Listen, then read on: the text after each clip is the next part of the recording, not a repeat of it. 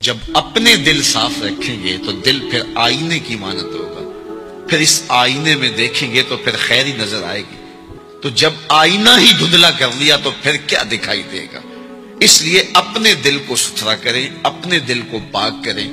پھر اپنے دل کے آئینے میں تمہیں ہر کوئی اچھا ہی دکھائی دے گا نا۔ کس کو پتھر مارے، ناصر کون پر آیا ہے؟ دل کے شیش محل میں ایک ایک چہرہ اپنا لگتا ہے۔ تو پھر دل مصفہ ہو گیا، دل مزکہ ہو گیا۔ تو پھر جو ہے وہ پاکیزگی ہی پاکیزگی ہے، نور ہی نور ہے۔ خشیت الہی جب بندہ مومن کے اندر اتر آتی ہے، تو پھر اس کا اندر سورنے لگ جاتا ہے۔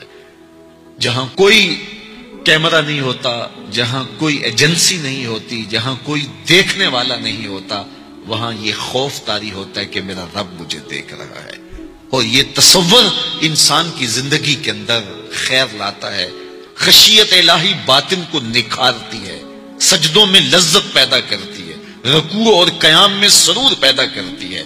یہ نیتوں کے اندر خلوص اور للہیت پیدا کرتی ہے۔ یہ تمہارے اعمال کے اندر حسن پیدا کرے گی۔ اگر اللہ کی خشیت باطن میں نہیں ہے، تو کھوکھلے عمل ہوں گے۔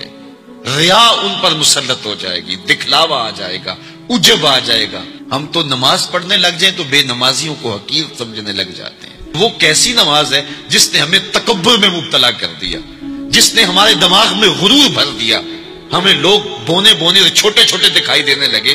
اگر ہم نے جو ہے وہ چند سجدے کر لیے لیکن وہ لوگ جو خشیت الہی کے نور میں پرورش پاتے رہے، وہ ساری زندگیاں عبادت میں گزارنے کے بعد پھر بھی روتے تھے، پتہ نہیں ہماری باتیں بھی قبول ہوئی ہے کہ نہیں۔ حضرت سری سختی رضی اللہ تعالیٰ عنہ دن میں کئی بار آئینہ دیکھتے تھے اور اپنے چہرے پہ ہاتھ پھیر کے دیکھتے تھے، کہیں میرے گناہوں کے سبب سے میرا چہرہ سیاہ تو نہیں ہو گیا۔ حضرت جنید بغدادی کے سکے ماموں لگتے ہیں۔ فرماتے ایک دن حضرت سری سختی نے مجھے نصیحتیں کی۔ ایک نصیحت کی تو میرے پاؤں تلے سے زمین نکل گئی۔ کہنے لگے، بیٹا، جب میں مر جاؤں تو مجھے بغداد سے باہر دفن کرنا۔ تو میں نے کہا کہ حضرت، لوگ تو بغداد میں دفن ہونے کو ترستے ہیں۔ تو آپ کہتے ہیں، مجھے بغداد سے باہر دفن کرنا۔ تو حضرت سری سختی رضی اللہ تعالیٰ عنہ فرمانے لگے کہ جنید، میں ڈرتا ہوں۔ میری بد آمالیوں کی وجہ سے بغداد کی مٹی مجھے قبول کرنے سے انکار نہ کر دے۔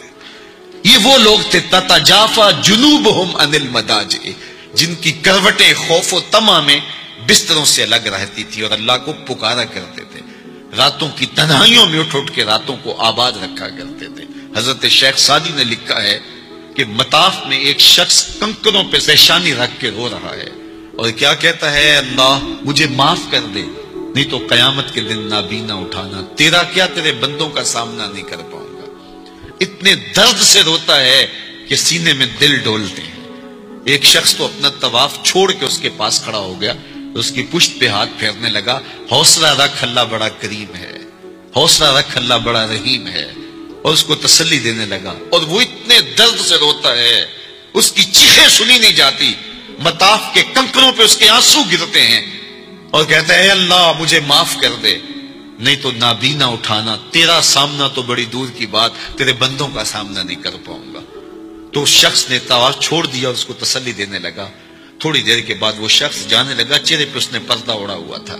تو اس شخص کو تجسس تھا کہ میں دیکھوں یہ کون ہے جو اتنے درد سے روتا ہے۔ اور اس کو سمجھاؤں کہ اللہ بڑا کریم ہے۔ تو وہ اس کے پیچھے چل پڑا۔ تو جب اس شخص نے نکاب سے پردہ اٹھایا تو اس شخص کی چیخیں نکل گئی فائزہ ہوا الشیخ عبد القادر جیلانی۔ تو یہ زاروں کے تار رونے والا شیخ عبد القادر جیلانی تھا۔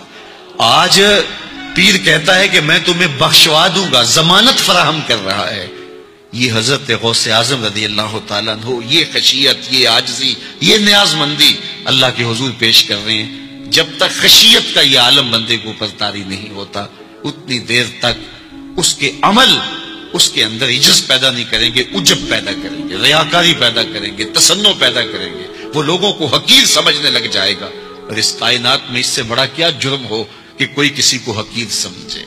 تو کسی کو حقیر مت سمجھو، اپنے اعمال کا کیا یقین ہے کہ وہ قبول ہوئے؟